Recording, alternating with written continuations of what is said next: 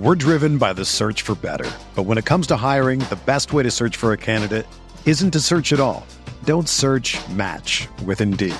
Indeed is your matching and hiring platform with over 350 million global monthly visitors, according to Indeed data, and a matching engine that helps you find quality candidates fast.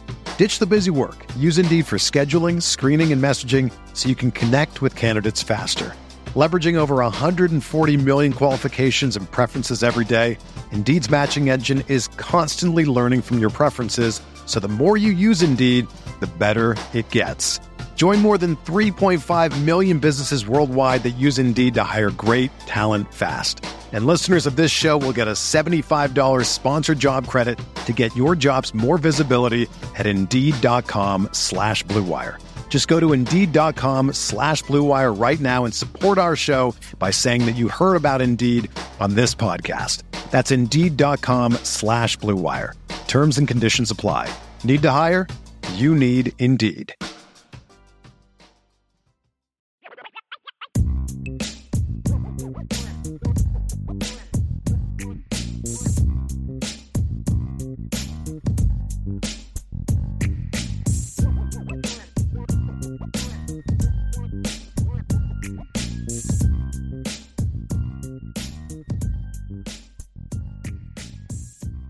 Let's go defense, Ryan, and let's start off with this. I think this this I want to talk about the defense overall. One thing I don't think Notre Dame fans have enough of appreciation against is has the defense been great? No. Is, mm-hmm. are there areas where it needs to get better? Absolutely. The defense can and must play better than it has so far through the first five games. Yep.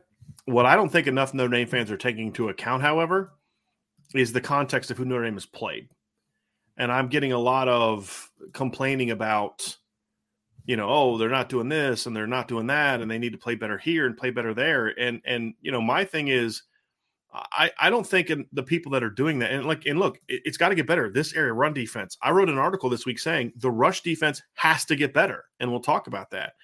But I think what people also have to have to kind of consider is this is a this is an offense, in my opinion, or defense, in my opinion, that, that also has played some very good football teams so far this year. Notre Dame has played three offenses that, after last week's games, rank in the top 20 and actually the top 17 in offensive efficiency. Ohio State's number one. North Carolina, I think, is 14th, and BYU is 17th. Or so they've played really good teams so far this season. And what what what we have to look at is like, has Notre Dame been good? No. Uh, yes. Have they been great? No. But here's something you have to consider if you're going to if you're going to evaluate the defense. Here's some numbers I'd like for you to consider.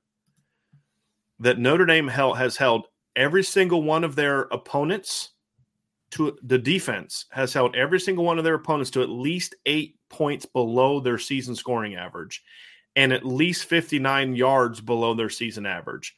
The lowest point difference was Cal that was 8.8. The lowest yards different was Marshall at 59. After the you take out the 8.8 for Cal, every other opponent has been at least 10 yard 10 points below their season scoring average against Notre Dame. Now we're just looking about offense versus defense. So Marshall scored 26 points. I'm only counting 19 as we look at the matchup against the Notre Dame defense because a pick six is not the defense giving that play up. I just you can't put that on the defense. Every other opponent has been at least 134, at least uh, excuse me, at least 102 yards below their season total in yards mm-hmm. per game. Now, that's with the Notre Dame games in the statistics. If you take the Notre Dame games out, considering they held every team to below their season averages, those numbers go up even higher.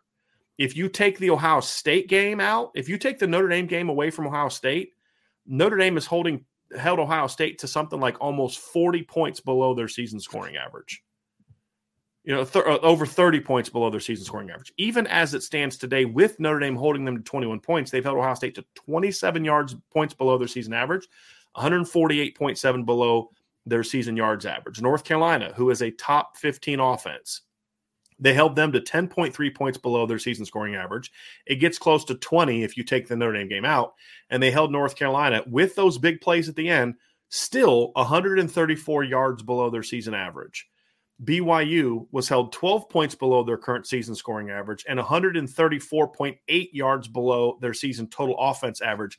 Jaren Hall had his worst career game from a yard standpoint, his worst career game from a completion standpoint, and his worst career game from a completion percentage standpoint. Worst of his career uh, as a starter. And then Marshall was held 10 points below their season average, 59 yards below their season average. Cal was held 8.8 points below their season average and 102 yards below their season average. So the defense has been good. Can it be great? Yes. But it needs to get better to be great. But let's not get it twisted. This has still been a good defensive football team. I think the issue that a lot of people are having, and I'm actually okay with it, is they hold the defense to such a high standard. They look at the numbers and the fact that they haven't had a great four quarter game and they say that's not good enough. But again, it's harder to do that when you're playing really good offenses week after week. They're going to hit a stretch now over the next couple games where they're not playing very good offenses. Or mm-hmm. UNLV's actually had a pretty decent offense this year, Ryan. For who they've played, it's a terrible matchup for them against Notre Dame. Yes. And so it, it's one bad offense or one not very good offense, and then another offense that you just need to be able to overwhelm. Mm-hmm. And so that's something I think we need to all understand and take into context. We're driven by the search for better. But when it comes to hiring, the best way to search for a candidate isn't to search at all. Don't search match with Indeed. Indeed is your matching and hiring platform with over 350 million global monthly visitors, according to Indeed data, and a matching engine that helps you find quality candidates fast. Ditch the busy work. Use Indeed for scheduling, screening, and messaging so you can connect with candidates faster. Leveraging over 140 million qualifications and preferences every day, Indeed's matching engine is constantly learning from your preferences so the more you use Indeed, the better it gets. Join more than 3.5 million businesses worldwide that use Indeed to hire great talent fast. And listeners of this show will get a $75 sponsored job credit to get your jobs more visibility at Indeed.com slash BlueWire. Just go to Indeed.com slash BlueWire right now and support our show by saying that you heard about Indeed on this podcast. That's Indeed.com slash BlueWire. Terms and conditions apply. Need to hire? You need Indeed. If you love drinking coffee every morning, you have to check out Trade Coffee. Trade makes it super easy to get the best coffee delivered fresh from the finest local roasters around the country. Trade Coffee is a coffee subscription service that makes it so simple for you to discover new coffees and make your best cup of coffee at home every day. No fancy equipment required. Trade partners with the nation's top rated independent roasters to send you coffee that they know you'll love, fresh to your home and on your preferred schedule. And you get to support small local businesses, which is a win win. Whether you already know what you like or are new to specialty coffee and need some help, Trade makes it easy and convenient to discover new coffees. They'll send you ground coffee or whole beans for however you make coffee at home. My wife likes a dark roast with full flavor, and every brand we've tried has lived up to the billing. Whether it's the Big City Blend from Joe's Coffee, the Black Velvet from Atomic Coffee Roasters, or the Holmes Blend from Sparrows, every cup has not only had a pleasing aroma while brewing, but also a rich, full taste. So whether you're just getting started or a coffee aficionado, looking to discover something new, Trade guarantees you'll love your first bag or they'll send you a new one for free. Upgrade your coffee today with Trade Coffee and let them take the guesswork out of finding your perfect cup. Right now, Trade is offering our listeners a total of $30 off your subscription plus free shipping at drinktrade.com slash Irish. That's drinktrade.com slash Irish for $30 off your subscription to the best coffees in the country. That's drinktrade.com slash Irish. The I will say the one exception to that is the rush defense. So all that to say, this area, this area right here, there's two areas where Notre Dame has to get better. One we've talked about, limit the big plays that are coming from blown assignments. Like, clean that stuff up. You've had like five of them all year. Clean that stuff up. That that that's got to be fixed now. The second one is the rush defense has not been good and it's been an assignment standpoint from the linebackers, but there have also been times where teams have gotten movement that makes me not like what I'm seeing from the defensive line as well. Yep. This is the area that has to get better, and this is a game that they should get better because Stanford, we talked about context. Stanford through the first two games of the season, Ryan, They had 169 yards against uh, Colgate, and some uh, a Colgate alum said, "Thanks for not making fun of uh, the school and the toothpaste thing." I, I like saying that's kind of low hanging fruit. So we, we are not going to go I, there. I, I, did that like four weeks ago. Yeah, so I'm yeah. guilty of that. so we're not going to do that anymore. Uh, but Stanford, after the first two games, is averaging 195 rushing yards per game. Yeah. Then EJ Smith got hurt. Mm-hmm. And since six, since then, they've gone for 86 against Washington. They went for 127 against Oregon, and they went for 90 against Oregon State. That's 101 yards per game. They averaged 2.4 yards per attempt against Washington. They went for 3.7 against Oregon and 3.3 against Oregon State. Since EJ's been out, and as teams have kind of gotten used to that long mesh thing that they're doing, Stupid. their run game has gone back to what it was last year, which is not good. And to make matters worse, Myles Hinton is coming back, not 100%. He's missed the last two games, but the entire left side of their offensive line is out for this game. David Shaw reported, I think, yesterday. Oh man! so Walter Rouse is out, and I'm trying to remember who their left. The name of their left guard is Ryan. Can you help me out with this one? It, their left guard's name is Jake Hornerbrook. Hornibrook, Uh, yes, Yes, I remember. I, I actually I looked at that name and I was like, I wonder if he's related to Alex Hornibrook that used to play for Wisconsin. I don't know if the answer to that. I but, bel I believe he is. I believe he is, but I uh, he's he was related to a kid that played at Clemson as well. gotcha. Uh, so um, I like, that seems yes. like a pretty seems like a pretty rare name. Like I haven't heard, I haven't met too many Hornibrooks in my lifetime. So not only is Stanford not good at running the football, but Stanford's going to be out two of their starting offensive linemen, and Yep. their best offensive lineman is coming back from an injury, which means he's unlikely that he's 100%. sure, So this is flat out. This is the the ultimate get right game for the Notre Dame rush defense, which it looked like it was ascending. That's the frustrating thing about last week. We talked about the overall team. Don't take a step back Mhm. right? And so Notre Dame took a step back. Now, I will say this breaking down the film, there were some mistakes made in that game.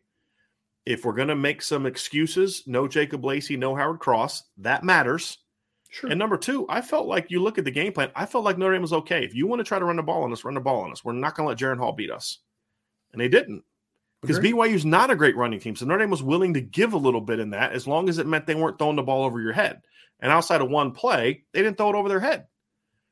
And so I think schematically there was a little purpose to allowing BYU. Now, within that, there was bad execution, to your Sure. point, right? Sure. Which you broke down on Monday night. I don't think they were saying, hey, we'll give up 160 rushing yards. We're okay with that. No, they were just willing to, you know, look, if you want to try to run it on us, you can run it on us. You know, you can try and run it on us. If they would have cleaned up a couple plays, it would have been even better. The third long and then the touchdown run are two were two horrible plays. Outside of that, they they they got a 12 yard run here, eight yard run here, but they weren't like ripping Notre Dame up. So you still got to clean some stuff up. But this is the kind of game where you've got to be able to, to do that. You, you've got to be able to make Stanford one dimensional. Stanford does not have the weapons on the perimeter to beat you if they're one dimensional. They can beat you if there's some balance. And so they've got to dominate the line of scrimmage. They've got to shut down the run game. It's just like the North Carolina game. We've said this now three weeks in a row. They've played good. The best thing you can do to stop a good passing team is not let them have any kind of running attack where mm-hmm. you can just then game plan for their pass game. And that means the defensive line, Howard Cross, I expect him to be back this week. You know, I I the defensive line has got to get figure out who's going to play. You know, Gabriel Rubio is going to learn from the issues he had last week at times. The defensive line's got to dominate this game, Ryan. Absolutely has to dominate this game. And they've got to make because you can't scheme to stop the run. When we talk about shutting down the run game of a team that likes to throw the ball, it's got to happen from your it's basically your box, right? So it's like your Mike Will and your inside backers, or I mean your in, mm-hmm. interior defensive linemen and your edge players. It's got to be that. It can't be run fits from the second, third level, and your rover's got to be, you know, contracting down. It's got to be in the box. You dominate, and that's going to be the key to this game for me. Well, and Brian, that was like the the thing I was going to start with. You know, with this conversation is you see these numbers for Stanford, they're bad, right? Like they're not good numbers, and that's even misleading because of what EJ Smith was doing early on in the season. Like he's a really good running back. Right now, they don't have a guy that's a difference maker at the running back position. They don't like the the the what's his name, um, Filkins, or I think is the is the running back Filkins, that's Casey playing. Filkins. Yeah, Casey Filkins, then Case. Uh, they have Robinson as their backup, their their key backup at the running back position. yeah. And if you watch them, yeah, Caleb, if you watch them on film, they are very one notes. They're not going to make a. Uh, they're not going to create a bunch of explosive plays, right? Like that's not their game. That's not their game. I think Filkins is averaging like four point one yards to carry. Like he's a very like keep it moving type of running back, right? Mm-hmm. So I think for me, these numbers, Notre Dame needs to come out of this football game with us talking about how those rushing numbers on their side of things are a lot better next week, right? Like they mm-hmm. cannot have a performance where your gaps ungap sound and you give up a long run or something like that. Like this cannot be the game where there's those stupid plays where you shoot yourself in the foot because you're not doing your job, right? We need a good cohesive ability to stop the run this week against Notre Dame. And to your point, and I agree with it 100%.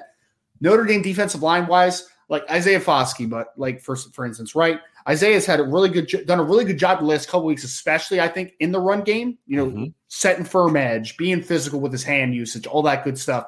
In this game, whether it's against a under uh, less than 100% Myles Hinton or a backup left tackle, whether that is Barrett Miller or whoever it ends up being the starting offensive tackle there, you have to dominate that football game, man. Yeah. We've been talking about you all offseason and even until now about potential first round pick, dominant football player, all these things, which he is. He has to show it in this game, man. Right. Like this can't be a game where he's just invisible for parts of this game. Like you need to dominate this game. We've talked a ton about Jayson Ademilola, right? With Hornibrook out and the uh, interior offensive line just not being very good in general, even when he does play. He was. The, would you say he was their best interior lineman so far this year, Hornibrook? Him, him or New, him or Nugent, the center? I guess. Yeah, yeah. yeah. Center, I mean, yeah. I mean, they're both okay players. Like they're not bad football players, but especially with that unit having a player down. I mean, Jayson Ademilola needs to dominate this football yes. game. Howard Cross is near 100%. He needs to dominate this football game. You need to see the defensive lineman absolutely come out of this game and say, like, they, Stanford offensive line wise, had nothing for that group. They had nothing for right. him. Like, there's no excuses in this game. This is one where you're playing a bad unit overall, offensive line wise. They have not been a good unit, and they're down two of their starters. Like, there is zero, zero excuses for this to not be a dominant performance by this in, by this defensive line and this front seven. Notre Dame needs to play a lot better than they have been on the second level, especially. But it all starts, to your points, with the defensive line dominating this football game. Ryan, the uh, the chat has gone off the rails. Anthony Solomon said, so Brian is advocating for Pine to run the triple option. Mark Brown said Brian needs to get over his love for the triple option. I don't know what started all that or what I said. Could you say something about the triple option? no idea. but the chat has gone off the rails talking about the triple option. So I don't know what I said to, to say that. But Ryan, I think you nailed the analysis of this. And the one thing I'll add, mm-hmm. where the second level and third level when I say second level, the out the prim, so the rover safeties and corners where they need to be good against the run is on the stuff with the tight ends and, and the reverses because here here to show you how how it's even worse. EJ Smith was averaging 6.9 yards per carry. He because he he was like you said the one note guy. EJ could hammer it up the middle, but he was really smooth. He had great feet. He was having he had a couple cutbacks against USC where I'm like, I didn't know he could do that. Like he was an okay player in high school. I didn't love EJ coming to high school. We had some mm-hmm. cuts. I'm like, boy, that boy, that kid's got a chance to finally get Stanford out of it doldrums as a as a rushing team. Since yep. he's been hurt, it, has been bad. Uh, Filkins is averaging 4.1 yards per carry. Robinson, you mentioned, is averaging th- 3.1 yards per carry. The number three back, Brendan Barrows, averaging 4.17 yards per carry. That's on six carries. Here's where they've found success rushing the football. Benjamin Yurosek, their tight end, has a 50 yard uh, gain on a reverse. Yeah. Michael Wilson, their wide receiver, has three carries for 40 yards, and Elijah Higgins has a carry for 18 yards. You take those wide receivers. I'm actually going to do that now that I now that I'm thinking about it. I'm going to take those those those plays out of the equation. And Stanford is averaging, let's see here, on the season, 117 yards per game and mm-hmm. I'm going to take one. So I got to take five carries out of it. They're averaging 3.5 yards per carry. You take the tight end and reverses and stuff out of the equation, they go from 4.1 per carry to 3.5. They go from 138.6 per game to 117. That's where the second, the third level in the perimeter can be effective is be disciplined. Yes. Right? Be disciplined because Casey Filkins is not beating you on the perimeter. At least he shouldn't. It's going to be a bad sign if he does. Where they can hurt you on the perimeters with the jets and the reverses. So being smart in that regard is going to be the key for that one. my my eyes are going to be on Benjamin Yurosek this whole game, Brian. Like that's going to be the guy, man. Whether I mean, yeah. we're talking about the passing game here in a let's second, right? Let's so let's. I mean, it's I mean, a good segue right into that, Ryan. So let's yeah. let's let's dive into it. Let's dive into it because this is the one area where Stanford can match up with Notre Dame statistically. This is the one area this entire football game from a big pick. I mean, there's like a stat here, a stat there. Just I'm saying overall statistically, on paper they can match up mm-hmm. because Notre Dame has one of the worst touchdown to interception ratios allowed in the country because they only have one touchdown or one interception. We saw that last week. Yep. And part of that, and that's partly why they rank 93rd in pass efficiency defense. Although their pass defense has been good, their pass defense is still giving up to me too high of a yards per or, a, a, yards per com, or percentage completion percentage rate uh, because of the first two games. But the last three games, it's been much better, much more disruptive. They allowed 70.6 completions in game one, 76.2 in game two, which is terrible. Yeah. The three games since they held Cal, they held Cal to 43.2, North Carolina to 53.1, and BYU to 52.9. So they're definitely getting better uh, than what they've been. That's a great sign. That's mm-hmm. a great sign. Now they've got to continue that this week because if you can make Stanford inefficient in the pass game, they have no chance to score. The only hope Stanford has in this game is to beat you in the pass game. That means protecting the quarterback, something they have not been good at, and it's even worse now that they're down two offensive linemen.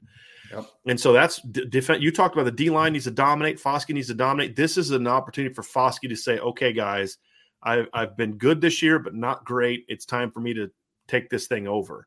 Great chance for him to do that. Same with Jayson Ademilola to do the same thing.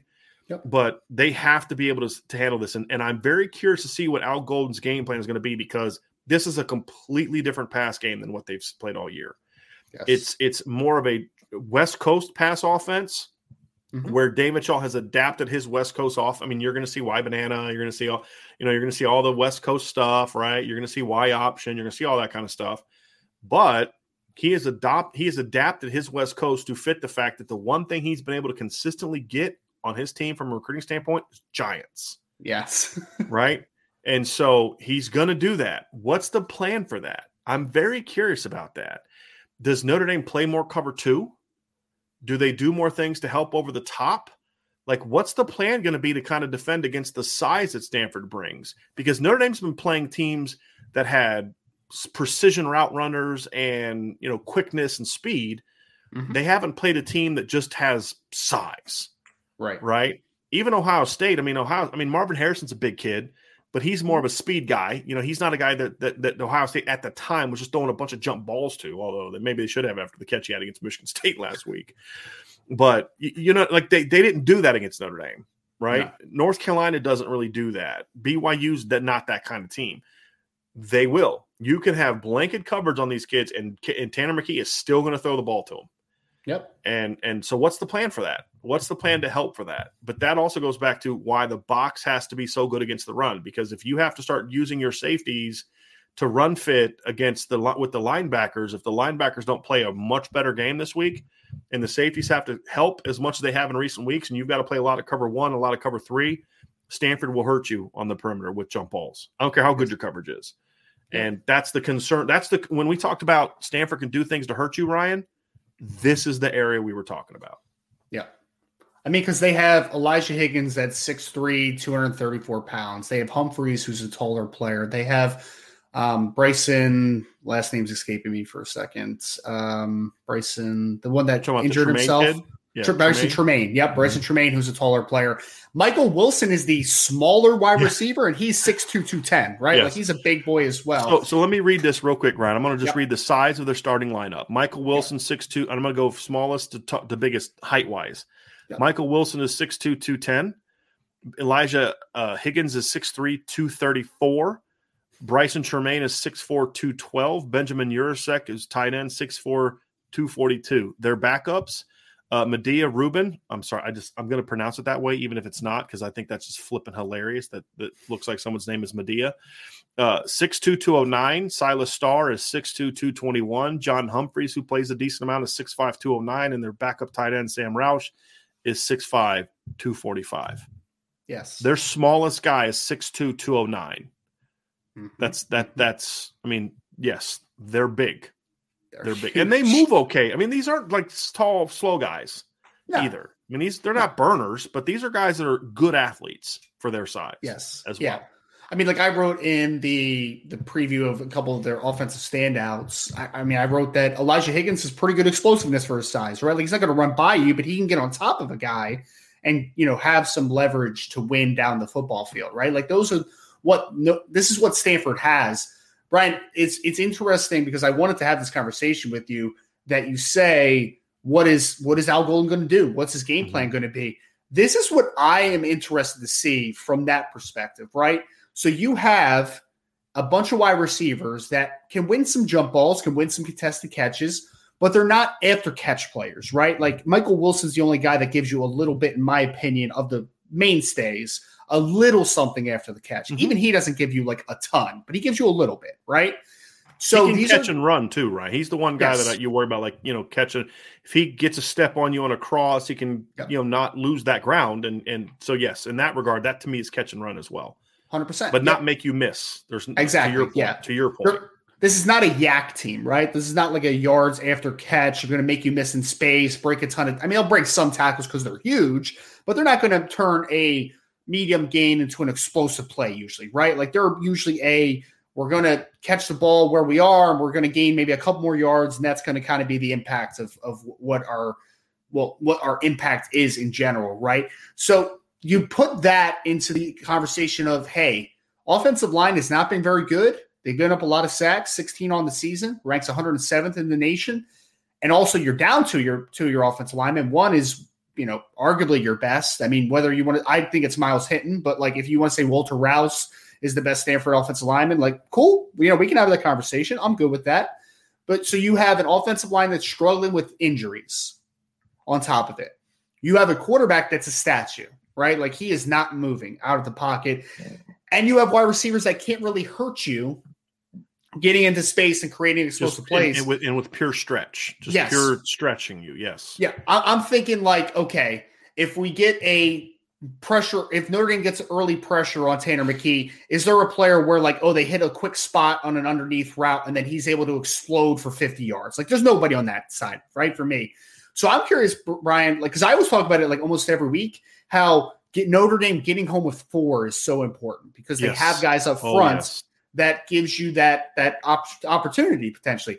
I'm curious if Al Golden is more aggressive from a blitzing perspective this week. I'm really curious about that. I don't know if that's the answer. I don't know if that's what he's going to go for.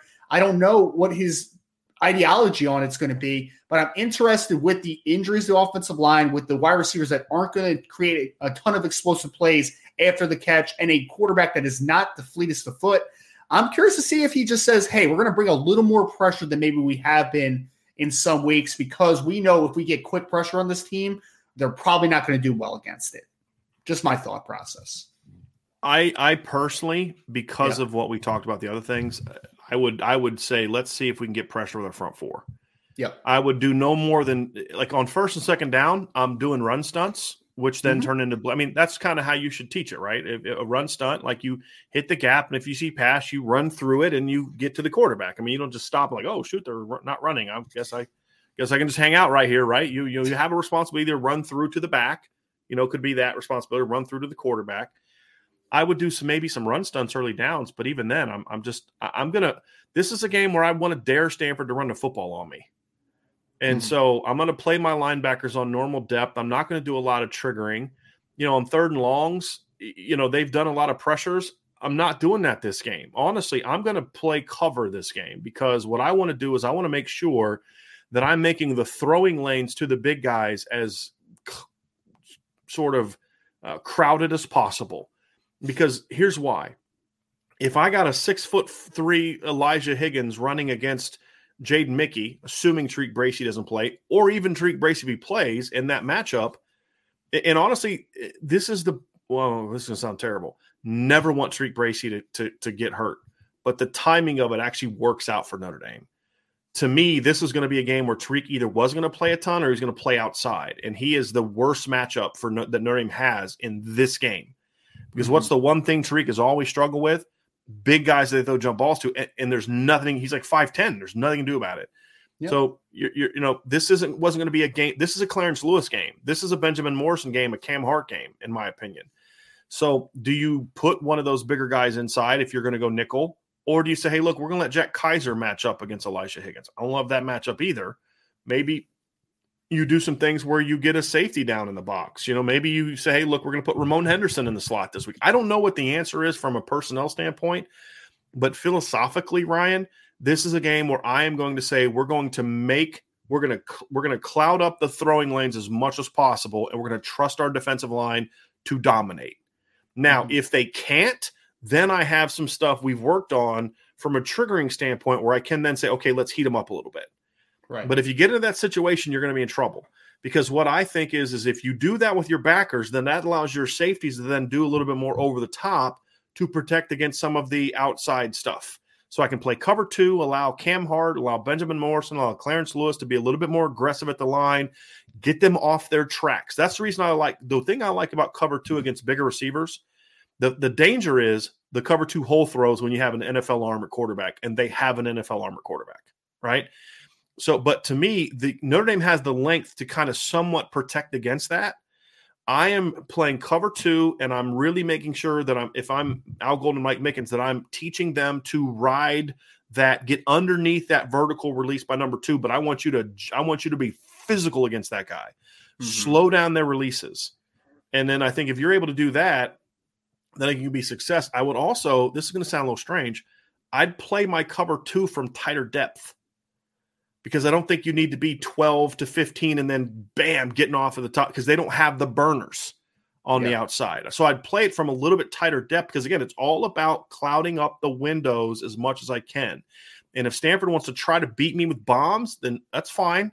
Brandon Joseph can get back over top of that from 10 yards. You know what I mean, Ryan? So mm-hmm. those are some things that I would do because I'm dropping my linebackers. This is a great game where Marist Liufau should be able to use his length as advantage. It's a game where Prince Kollie can use his speed and length as advantage. You know, and then honestly, a guy that I would play a bunch this week would be Junior Tuihalamaka. I would mm-hmm. play him a bunch this week at Mike, with, you know, with JD Bertrand and say, your guys' job, you're playing with the line. You see run, you crash it.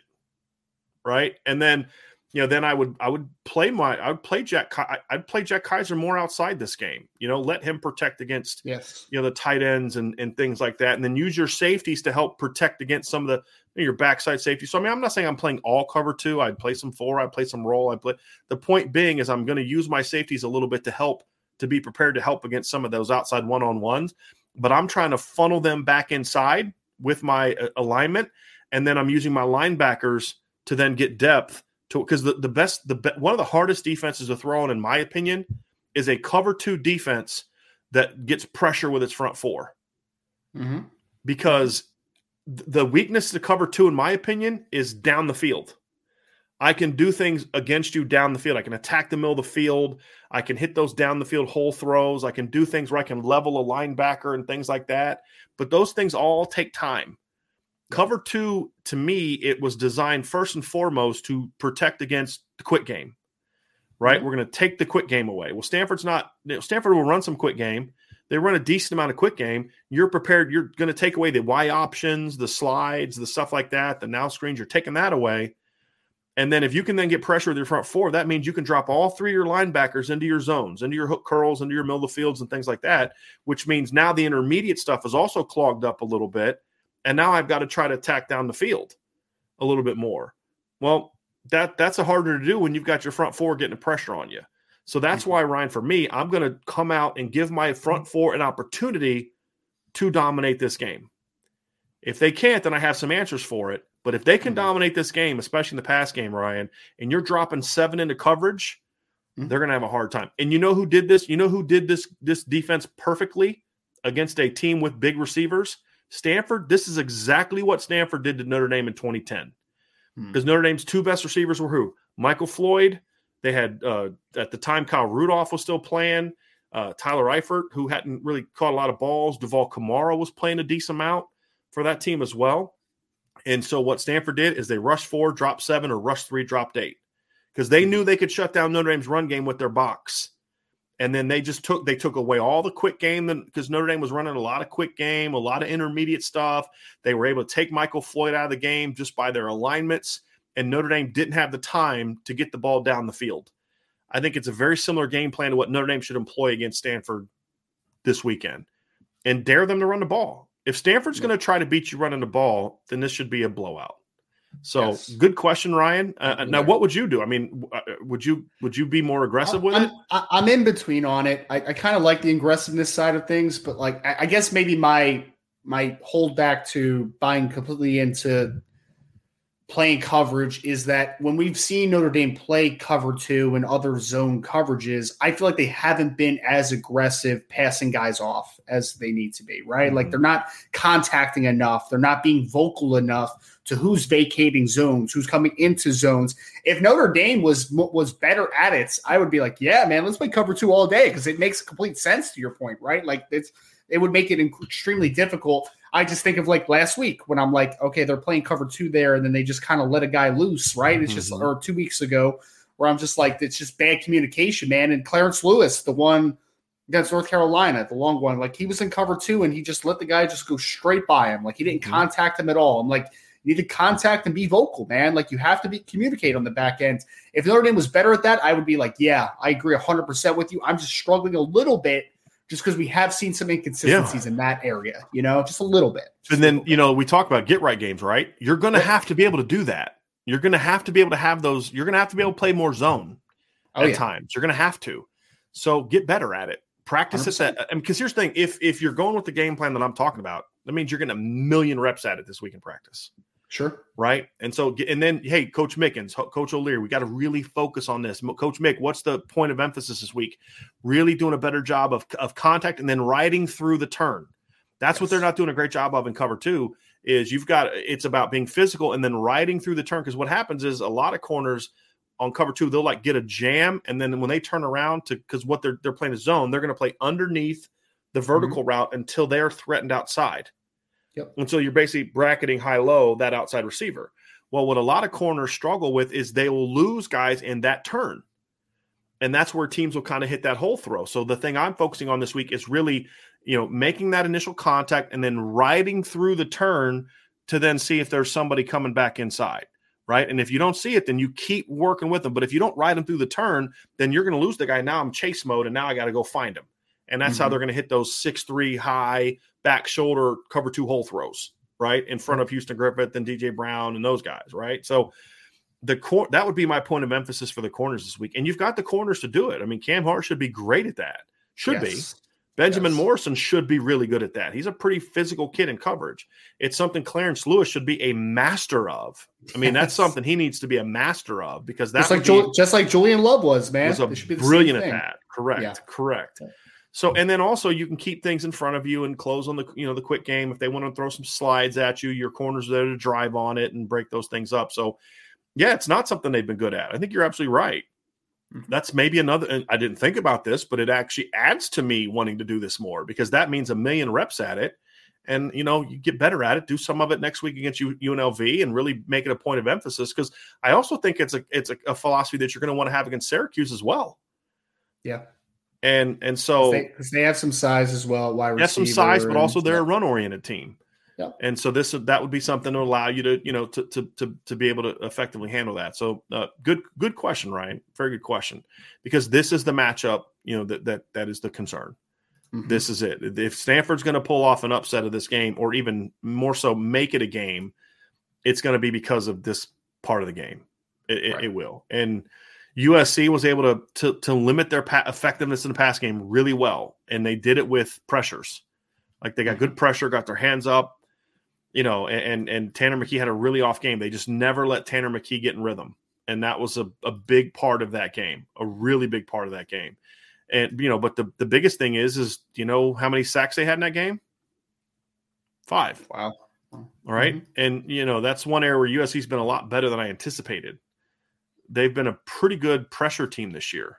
They dialed mm-hmm. up a lot of pressures. They did it a little bit differently. They dialed up pressures against against um, Stanford, and it worked. but I, you know, to me, that's just not the route that I would go. Because I also think Stanford missed a lot of opportunities against USC. I mean, you worked that game. There's a lot of chances for Stanford to make plays in that game. They just didn't execute real well. When you need mealtime inspiration, it's worth shopping Kroger, where you'll find over 30,000 mouth-watering choices that excite your inner foodie. And no matter what tasty choice you make, you'll enjoy our everyday low prices, plus extra ways to save, like digital coupons worth over $600 each week. You can also save up to $1 off per gallon at the pump with fuel points. More savings and more inspiring flavors make shopping Kroger worth it every time. Kroger, fresh for everyone. Fuel restrictions apply.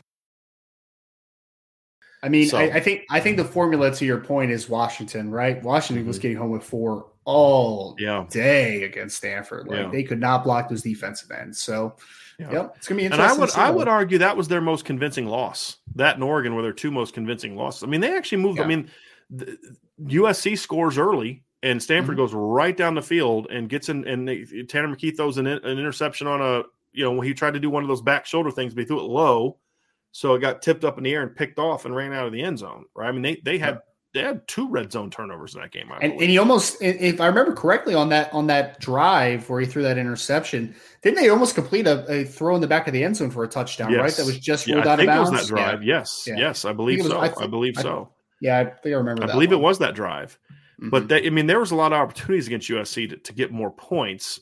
Yes. They they were not in the Washington or Oregon games, in my opinion, no. especially the Washington game so yes, I that I mean because that's supposed to be the best part of your team, right? I mean, I would sit there. Hey, I Washington. Uh, if I would, what I would have done. It's a little too late now because it's Wednesday. But what I would have done is yesterday before practice, I'd have let Coach Washington know, hey, I'm coming into your your meeting at the very beginning, just letting you know. Let Coach Laurinaitis handle the linebackers for a little bit. You know, you got him just at the beginning, and I walk say, listen, fellas, you've got to be the foundation of our defense. This game, our game plan, I'm putting a lot of it on you guys. Our game plan doesn't work if you guys don't dominate. And I'd put it on them. They're veterans. They got to be able to handle that. I need yep. you guys to be on top of your games. I need you to be locked in because if you guys are locked in, you you guys are gonna you guys are gonna take this game over. And I think they need that kind of game. I think that's a, now the defensive line, and we have a question about that in the mailbag. Defensive line's played a lot better the last three games, especially against the pass rush with the pass rush they've got to they've got to be at their best in this game because if they can be, they don't have to be, but if they are, then Notre Dame they have to be at their best in this game if Notre Dame's going to dominate. Yeah, that's my whole point. If they dominate the point of attack, then this game is just not going to be close. Mm-hmm. And that's the weirdest thing about the Stanford team. Like Notre Dame should, based on what we've seen on paper and on film, should dominate Stanford in the trenches. And if you want to know why Stanford has faded in the last five years, that statement right there sums up what happened to Stanford. Yep. There's no the fact, uh there's no David DeCastro walking through that door, man. There's no just and just the attitude. But see, the thing is, there is. They're on well, the roster. it's fair. It's fair. But they're not playing that way. Right. I mean, Myles Hinton. Well. Myles yeah. Hinton is exactly the kind of guy that you expected Stanford to have ten years ago. Mm-hmm, Big. Mm-hmm. I mean, he's a, a, more. I would argue he's more talented than Andrus Peat, just athletically. Oh yeah. Oh yeah. Right? But he doesn't mm-hmm. play that way. He doesn't play the way Josh Garnett played. He doesn't play the way David DeCastro is the ultimate of that. He doesn't play the way Nate Herbig did in early in his career before all the injuries set in, right? He doesn't play that way.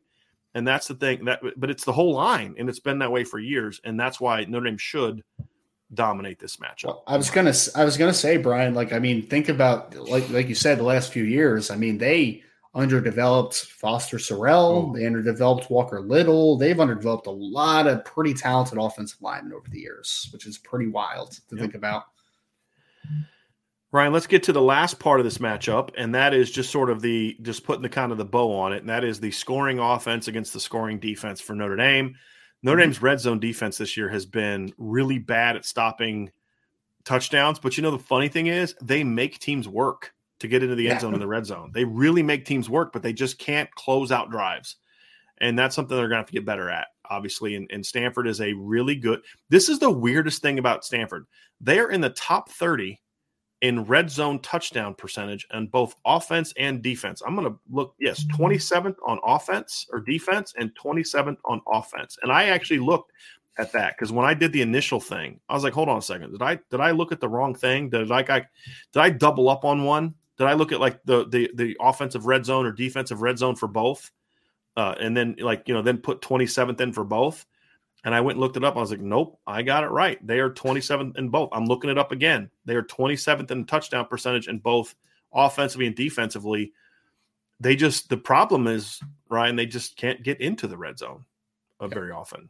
And, i mean 15 times in in five games. That's only three red zone trips a game it's so weird because this this offense does seem like it kind of lives off of explosive plays, right? In the passing yeah. game, even though they're not very explosive in the passing game. Yeah. Like it's really odd, man.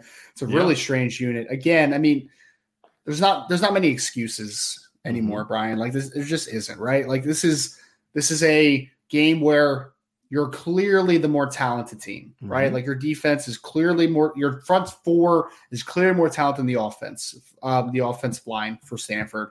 Your corners and well, your secondary in general should be able to match up pretty well, not size wise, but from a talent level perspective against a Stanford. So you need to force this team into some bad decisions, which is why I kind of pose the pressure situation against a Tanner McKee because Tanner McKee will make some bad decisions at mm-hmm. times when he is put into bad situations. But yes. on the other side of it is is that he's not afraid to make any throw. Like he's not, man. He'll put the ball out there.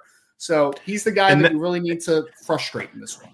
That's the key right there from what kind of building off what you're saying earlier, Ryan. When I talk about the game plan I'm talking about, it is not a never blitz. It's just be smart with it. And that's where you can kind of get him into some mistakes. My fear yeah. is that you blitz a bunch Mm-hmm. And he mm-hmm. just David Shaw starts saying, "Okay, we're just gonna we're just gonna attack the one on ones. We're gonna back shoulder you all day," and right. they can, they can, and that's what I don't necessarily want to see Notre Dame do. Uh, you you don't ever. I mean, I don't know if you ever go through a game saying, "Hey, we're not to blitz today." I don't know if you ever do that, except if maybe you're playing the triple option. That's not really a team you want to blitz a whole lot, but it's just that's not the base of who you're going to be. You it know, I'm not going to overwhelm them with numbers. Ryan, yeah, there you go. there you go so that's kind of what I see. Uh, yep. Third down defense has been really inconsistent for Notre Dame this year. Mm-hmm. It's going to have to be good. I think that that as long you know, I think they should be able to get a lot of stops early. The th- it's funny. The third down offense for Notre Dame, Ryan, was really bad the first three games. Got a lot better the last two.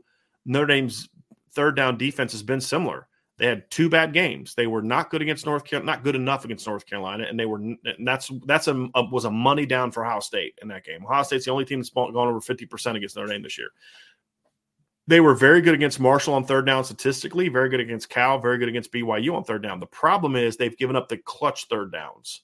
Yeah. That's been the issue. You were great all because if I say to fans, Notre Dame was really good on third down against against Marshall, your first thought is, wait a minute, hold on a second. Do you not remember the third nine they gave up at back? Right. That's the thing. Overall, four of 13. That's pretty good. If you're holding mm-hmm. teams to four of 13 on third down, you're doing a pretty good job. The problem has been that clutch one. And I just said that they were really good against BYU. They held BYU to three of nine on third down. The problem, they gave up that one bad third down conversion. They were backed up. That's the problem. Yep. Right? Clean that stuff up. That's really the key for Notre Dame's defense. If Notre Dame's defense can just clean up the dumb mistakes, and none of them were, wow, what a great play by that kid. None of them were that. Right? That's why we don't bring up the catch that Cam Hart gave up at the beginning against North Carolina or the touchdown against Jaden Mickey against North Carolina, or not touchdown, but the big play against North Carolina, because that was just a great ball and a great catch. And even if Jaden Mickey doesn't miss time his jump, I don't know if he can get to that ball. That was a great ball. It was an NFL throw to an NFL receiver. Yep. And so you can you're going to give up those occasionally. I can live with those, Ryan. That's where you say make them earn their yards. The blown coverage against Ohio State unacceptable. Both of them. Mm-hmm. Right? The that you know the the Cam Hart trying to undercut that out throw. That should have been a 9-yard completion, not a 50-yard touchdown. Yep. You know, the the play against the second touchdown against Ohio State. I mean, two of Ohio State's three coverage touchdowns were on blown assignments, mistakes. Not guys just getting beat just mistakes. Uh, same thing against Marshall, just blown assignment on third down. You just do your job, just do your flipping job on third and nine. Notre Dame right now is at worst four and one, right? At worst four and one. And, and it was the same thing against BYU. Just do your stinking job on third and 17. And guess what? Notre Dame still wins. They won the game, but it's a much more convincing victory. Clean that stuff up, and this defense then becomes a re- it becomes the defense we thought it would be. It really does. It really does. I, I, truly believe that. Clean that's and it changes the entire perception of the defense. Notre Dame's defense has been excellent outside of 10 plays this year. Think about that.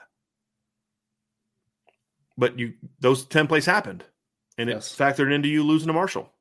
Right? I mean, there you go. That, that's really where we're at. So it, uh, that's the breakdown of the Notre Dame Stanford on paper matchup. It's one that Notre Dame really has the advantage in every way. Stanford special teams has been okay, Ryan. It's not an area where they can or should uh, overcome it. It's the same thing. You know, last week, Notre Dame's special teams have been very good this year outside of a couple mistakes. Last week, we saw one as a punt return against BYU.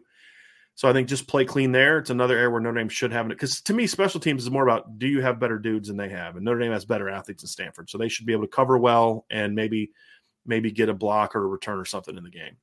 Yep. So that's going to do it for this part of the show. We're going to have a mailbag next. We already have 28 questions, so we're going to try to roll through those as quickly as possible uh, before Ryan's got to get out of here. But before we get to the mailbag, hit that like button, hit that subscribe button, hit the notification bell, share this podcast, give us a five star review, and remember, if you are going to be at Notre Dame on Saturday, make sure that you follow me on Twitter. Make sure you follow Ryan on Twitter. Make sure that you're locked into the message board because we are going to have an on-campus event on Saturday. It's going to be around 3 or 3:30. We're going to have a live show. So if you're not on campus, we're going to have a live show at that time too. So we're going to have a live broadcast from campus. It's going to be a big event. We're going to we're going to break some news. Can I say it, Ryan? We're going to break some news at that time too. So you're going to want to be there. And if you're in town, you're going to want to be there in person. I promise you, it'll be worth it. If it's raining, I will have my tent. We'll pop the temp up, the tent up for that part of the show, and we'll have some fun with it. So uh, definitely make sure you stay locked into that and everything else going on the Irish Breakdown podcast.